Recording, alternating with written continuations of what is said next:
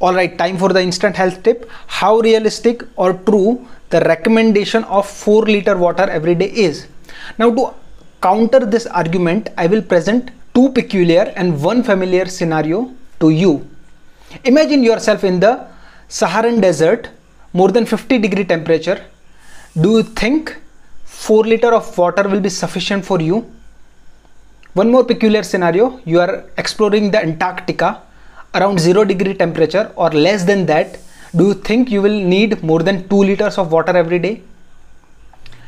One more familiar case, you are living in Bombay, extremely humid atmosphere.